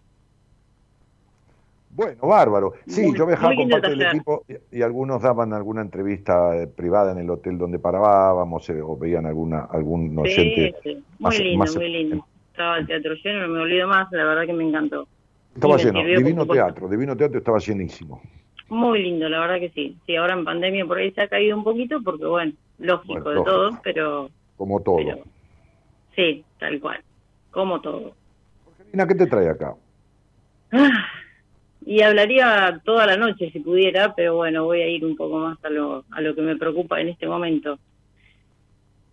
Hablando de culpa, es como que siento un poco de culpa por, por, por, por el, a lo mejor el trato de mis hijos hacia mí, eh, después de haber estado muchos años sola con ellos y darles todo lo que he podido, he intentado, lo que me ha dejado la vida, lo, con el cajoncito de herramientas que digo que siempre llevo yo de todos los aprendizajes de la vida de los años, sobre todo de las malas experiencias a veces. Eh, y es como que el, el trato malo me lo recibo siempre yo, cuando por ahí los papás han estado ausentes. Entonces llega un momento que siento culpa y digo, ¿qué hice mal? Y no sé si la tengo que sentir, porque realmente nada, me duermo y mi almohada no me habla, no me reta, no me dice nada, pero seguramente o hago algo mal. Mira, las bueno, almohadas no hablan ni retan. El problema es que vos sentís culpa. Entonces eh, no hace falta que la almohada te hable. sí, bueno, por ahí, culpa, si el, el sentís sentir culpa. Ah. Mira, eh, Jorgelina, ninguna madre no feliz puede hacerle bien a sus hijos. No hay manera. No, Y vos sos una mujer que has vivido en el gris de la vida, en la misma manera en que fuiste criada, en, en la misma falta de ternura que tuviste con tu padre, tuviste con tu- tus, tus parejas, este, las mismas decepciones de tu padre se repitieron en tus parejas, la misma estructura eh, y prejuicios con los que fuiste criada, transitaste tu vida con ellos, la energía que despedís es de este gris de la vida, de esta insatisfacción, de esta falta de libertad. Entonces digo, falta bueno, de, perdón, de, de libertad, del pasado. ah, porque de tuve mucho amor de mi papá, ¿eh? ¿Eh? Pero por ahí la falta de libertad, eso es verdad. Por ahí me... Nadie que Hasta tuvo que amor sano, mi papá. na- nadie que tuvo coherente relación de vínculo paterno, de lógica, función paterna, no hay nada perfecto, ni padre ni madre, puede No. tener falta de libertad en la vida. Nadie que tuvo una coherente función paterna de parte de su padre puede tener falta de libertad en la vida. ¿Y el ser única hija significa algo en todo esto? No. Porque lo significa- vos ¿sabes? Y por ahí... Mira, flaca, lo, lo que significa, vos, vos naciste en un hogar donde nadie cultivó el disfrute de la vida. Y naciste en un hogar donde ha habido una madre con la cual te has identificado. Porque, porque como digo siempre, si hay una madre que restringe, que es melancólica, que es dramática, que es prejuiciosa, que es esto y que es lo otro, Sí. y, y de- del primer ser humano que un niño recibe durante mucho tiempo es de la madre, y si el padre no se mete y es un bueno para nada, por más bueno que sea, no sirve de un carajo, porque lo que prevalece en la hija son las influencias de la madre. Entonces, si vos sos controladora, prejuiciosa, culposa y todo lo demás, lo que hizo tu padre no sirvió de nada. Mm, Porque es lo mismo que tu mamá te queme todos los días a la mañana con un cigarrillo y tu papá te ponga Platzul o hipogloss todos los días a la noche. Lo que tiene que hacer tu papá es evitar que tu mamá te queme todos los días a la mañana con un cigarrillo, no ponerte una cremita para que se te pase el dolor.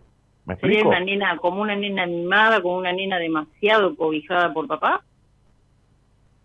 No, mi vida, una nena nacida en un hogar donde mandó la madre y donde el padre no paró ni protegió de las influencias negativas de esa madre. Entonces, ¿de qué mimada? El mimar sin habilitar y sin proteger es un abandono. O sea, que papá te diga mi nena, mi chiquita linda y todo lo demás, y después tu madre sea una controladora, pero pobre, que también vivió así, fue, fue una infeliz toda la vida. Entonces, sería la que prevalece en la crianza es la madre, y el padre es un hermanito más, otro niño en la casa. Ah, es verdad. Eso es Sí, verdad. yo sé que es verdad. Entonces sería, esto de- de- está lleno de mujeres como vos que un día van a terapia y se la pasan años y años hablando mierda de la madre y no se dan cuenta las terapeutas o los terapeutas que el problema es con el padre.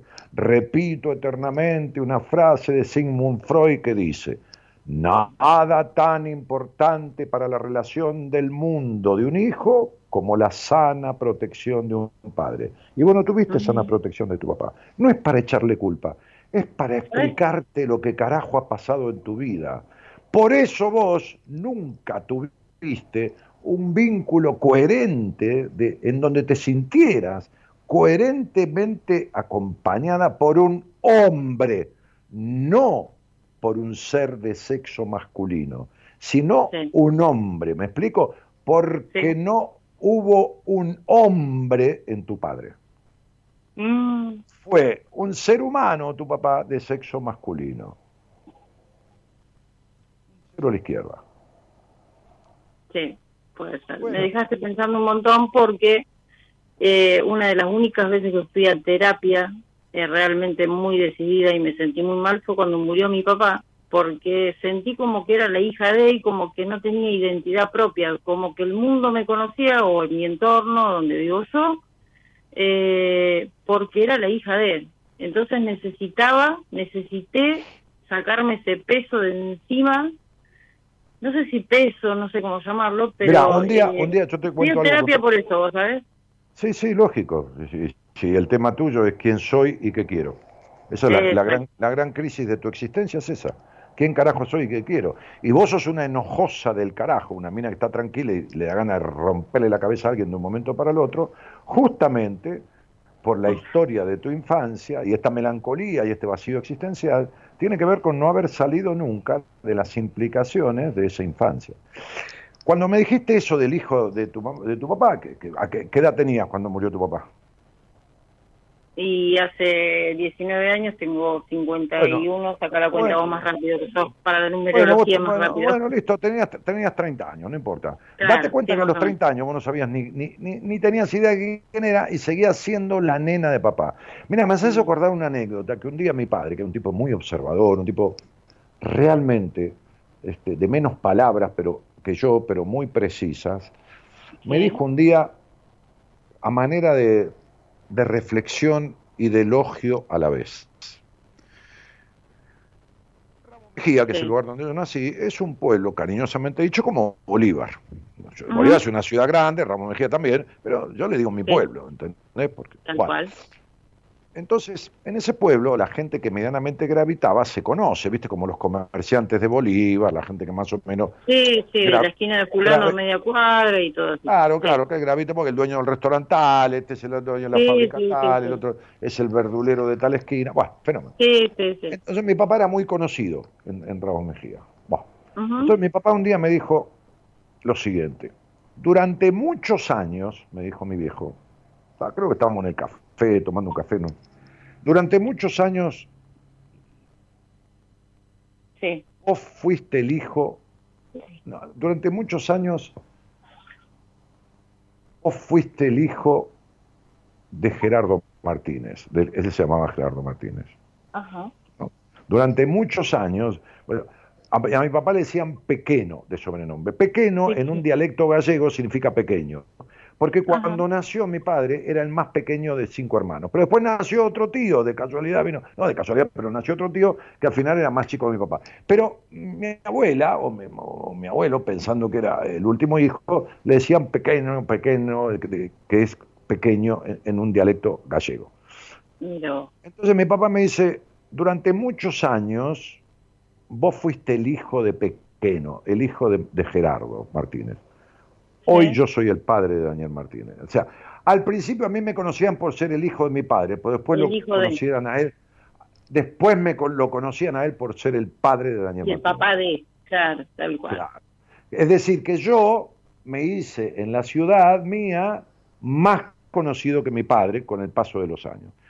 En tu caso, eso no pasó nunca, porque vos viviste a la sombra de ese papá, agarrada del pantaloncito de papá y prohibida de la libertad por la crianza que mamá puso. Crianza de la cual tu papá fue socio, en un 50%, porque nunca le impidió. Nunca impidió la forma en que tu madre te crió. Es verdad. Sí, eh, sí, por ahí a veces reclamo cosas que también no sé si tendrá que ver todo esto con todo lo que lo que siento, ¿no? Pero eh, montón de cosas que me enteré por, por mis primas, por mis amigas, cosas de mujeres, ¿no? Como la menstruación, como cuidado, no que es embarazada de tan joven, cuídate con esto, esto y esto, lavate los dientes todas las noches. Eh, no, no tuve Pero esas ¿sabes qué pasa? Que a los 30 años, o a los 40, o a los 35, Ujú. Ya me enchupa un huevo lo que mi mamá me dijo, lo que mi papá me dijo. Lo que vos seguís haciendo es decisión tuya. No podés echarle la culpa a tu mamá a los 30 años, a los 40 o a los 50. No, no, tal cual. tal Bueno, cual. entonces no podés. Bueno, pero Bueno, eh, es como que recién eh, eh, volví a nacer cuando cuando faltaron ellos, eh, y no lo digo mal porque no, no. mirá, no ¿me entendés? importa que Vos me entendés, se- no- no pero es como que resurgí de, de- de- después de ellos, porque empecé a hacer yo, a hacer las cosas que yo quería, las cosas que a lo mejor tarde o no, pero bueno. No, no, nunca es tarde cuando la dicha es grande. Si todavía No. seguís siendo controladora, si todavía tenés un grado de insatisfacción importante, si todavía lográs lo que querés y nada te da la felicidad que esperabas, si todavía tenés los prejuicios que tenés en el sexo, con los cuales viviste el 90% de tu vida, entonces estás menos peor, pero no arreglaste nada. Mm, ¿Y cómo lo arreglo? y no sé, anda a la fuente de, de- de las soluciones mágicas y bebe del agua cristalina que el Señor Dios dejó ahí para curar los males. ¿Qué cree que te diga? No se arregla eh, milagrosamente mi vida, ¿entendiste? Porque esta cosa de la nena, que de papá y los milagros y el príncipe azul, todo eso no existe. Entonces eh, digo, vos cuando se murieron tus padres, te, se pueden morir tus padres, se puede, eh, atiendo gente, este, te- te- tengo pacientes de Australia que se fueron 18 mil kilómetros del lugar donde nacieron buscando, y uno se lleva el quilombo Buscándote. dentro. Pero uno se lleva el quilombo dentro. Sí, Todavía las Sí. cuestiones de base las tenés arraigadas, mi amor. ¿Cómo querés arreglarlas? Solución Y mágica. mi no hijo, mi, hijo puede puede ligar, que tiene 21 años, un montón de cosas de todas esas que he vivido yo, porque hoy por hoy tengo un trato pésimo, casi no tengo Mi trato amor, directamente. tus hijos pueden legar un montón de cosas. Cada hijo es único. Un padre y una madre sobre un hijo dan un resultado. Un padre y una madre sobre otro hijo dan otro resultado. Los chicos son y seres una madre humanos sola. Ah, individuales. No tiene nada que ver. Una madre sola puede crear un hijo y ser un hijo muy... Bueno, pero es otro resultado también, ¿o no? No, no tiene nada Hay que ver. enojos, hay enojos o cosas así. No, No mi me vida está no. A ver, me está costando la Jorgelina, con todo cariño, vos querés todas las respuestas en una conversación y no tiene nada que ver. Hay madres solas que crían hijos divinamente felices y hay madres con padres que crían hijos absolutamente infelices. Entonces no tiene nada que ver si sos sola, si estás acompañada, no tiene nada que ver. No tiene nada que ver. Te vuelvo a repetir, una madre infeliz, una madre prejuiciosa, una madre culposa, una madre decepcionada, una madre controladora, una madre absorbente no puede hacer feliz a ningún hijo. Mm, ¿Está claro, mi amor? perfectamente claro. Entonces, se entiende, ¿no? El, Sí, alimento el alimento emocional que le transfiere una madre a un hijo es según la madre viva. Y vos viviste mayoritariamente en la limitación, el prejuicio, la decepción, el control, la culpa sexual. ¿Qué, como que, qué- qué le querés transferir? ¿Está claro? Yo que me había empezado a encontrar conmigo misma, pensé que me había encontrado conmigo misma y saber ¿Quién lo que quería y veo que me está ¿Quién- faltando quién dijo? todavía. Me está si estás, me estás haciendo preguntas que son básicas y elementales. Quiere decir que no, no, no, a ver, no te estoy culpando de nada, simplemente me doy cuenta que estás un poquitito menos peor porque te animás a preguntar, pero no tenés resuelto nada de eso. Puede ser. Eh, que no ha, habido, estoy ni- preguntándotelo. no, ha habido, no ha habido ninguna relación con un hombre en tu vida que no termine en decepción. No, es verdad, es verdad. Bueno, mi amor, entonces sería que, que- que no hay mala suerte. ¿Está No. claro? Te mando un beso grande. Otro para vos, gracias. Un abrazo. No, de nada, Jorgelina. Chao. Bueno, esta, esta es la historia de la histeria, del entrampamiento en el pasado, en mandatos, en creer que la madre fue la jodida y el padre el bueno, o creer que el padre fue el jodido y la madre la buena, o, o creer que uno tiene resuelto cosas que no tiene resueltos, y que en un pequeño test que yo hago, en una pequeña conversación, imagínense en privado, ¿no? Este, descubrimos todo lo que pasa y el camino de salida de todo eso. Pero si nadie hace lo necesario, y si uno vive en conformarse con creer que arregló cosas que nunca arregló, entonces va a repetir la historia. Va a repetir las decepciones, va a tener conflicto con los hijos, va a tener conflicto consigo mismo, va a vivir en el conflicto, en la decepción o en el vacío, o qué sé yo, en qué cosa, ¿no? Pero bueno, siempre va a ser así. Eh, siempre hasta que no lo arregle. Este es el punto. ¿Qué sé yo? Eh, a ver.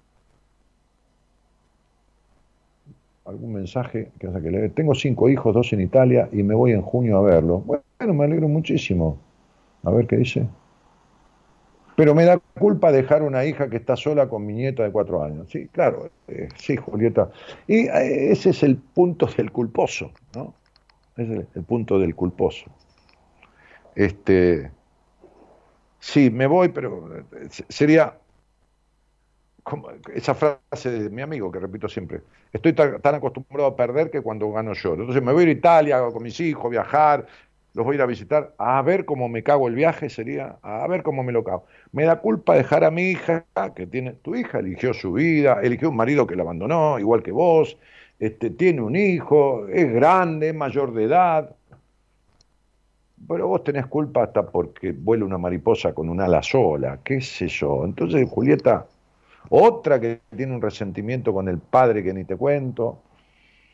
Este, chicos, digo, ¿por qué no hacen lo necesario para arreglar las cuestiones que les pesan durante tanto tiempo en su vida? ¿Por qué no hacen lo necesario? ¿Por qué no aguantan dos minutos con una lamparita que se quema, que van a buscar a la vuelta al kiosco una lamparita y la cambian porque no aguantan estar sin luz? Dos minutos y aguantan vivir a oscuras en la vida, con oscuridad en la vida, con oscuridad de culpa, con oscuridad de vacío, con oscuridad de melancolía, con oscuridad de vínculos, que, de vínculos no tienen nada, con oscuridad de decepciones, con oscuridad de culpas, de, de disfrute, por el disfrute, por el sexo. por- ¿Por qué, por qué no hacen lo necesario para, para resolverlo? Qué cosa grande, ¿no? Qué cosa grande, ¿no? Bueno, este. Mañana va a conducir el programa alguien del equipo. El otro viernes estoy de cena en cena. Este viernes voy a cenar con mis amigos y el otro viernes voy a cenar con los psicólogos, los profesionales del equipo. Este, eh, eh, pero mañana va a estar la licenciada en psicología Marcela Fernández, ¿eh? Eh, que sabe mucho de constelaciones, de genealogía, este, de numerología también. Pero bueno, mañana traerá un tema, hará una consigna y, tiene muy buena dinámica.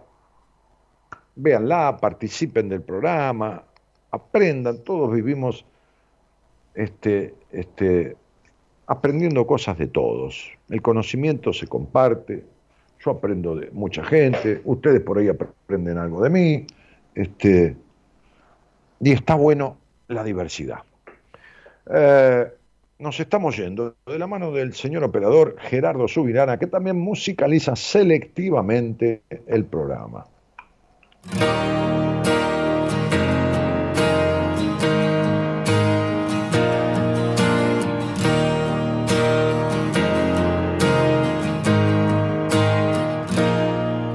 Soy ejemplo para nada y para nadie. Tengo miserias como cualquiera de ustedes. 14 marcas que me duelen en el alma y 100 defectos que me siguen y no aprenden. Las dudas se divierten, no descansan nunca, como los miedos que siempre estarán presentes. A veces sonrío sin ganas y al revés, que a nadie importa, nadie tiene que saber. Y aunque las cosas con el tiempo no se olvidan, voy a estar más alerta, más tiempo conmigo. Que cada vez soy más consciente que la vida, sin darnos cuenta, se consume en un suspiro. Voy a quererme para quererte mucho más. Voy a tratar de ser mejor y más valiente. Es el momento de enfrentarse a la verdad, que ya está bien de procurar y perder siempre. Recuerdo que un día fui fuerte, recuerdo que no juzgué a nadie, porque cuando me siento débil, aún sigo queriendo, queriendo matarme. Qué duro es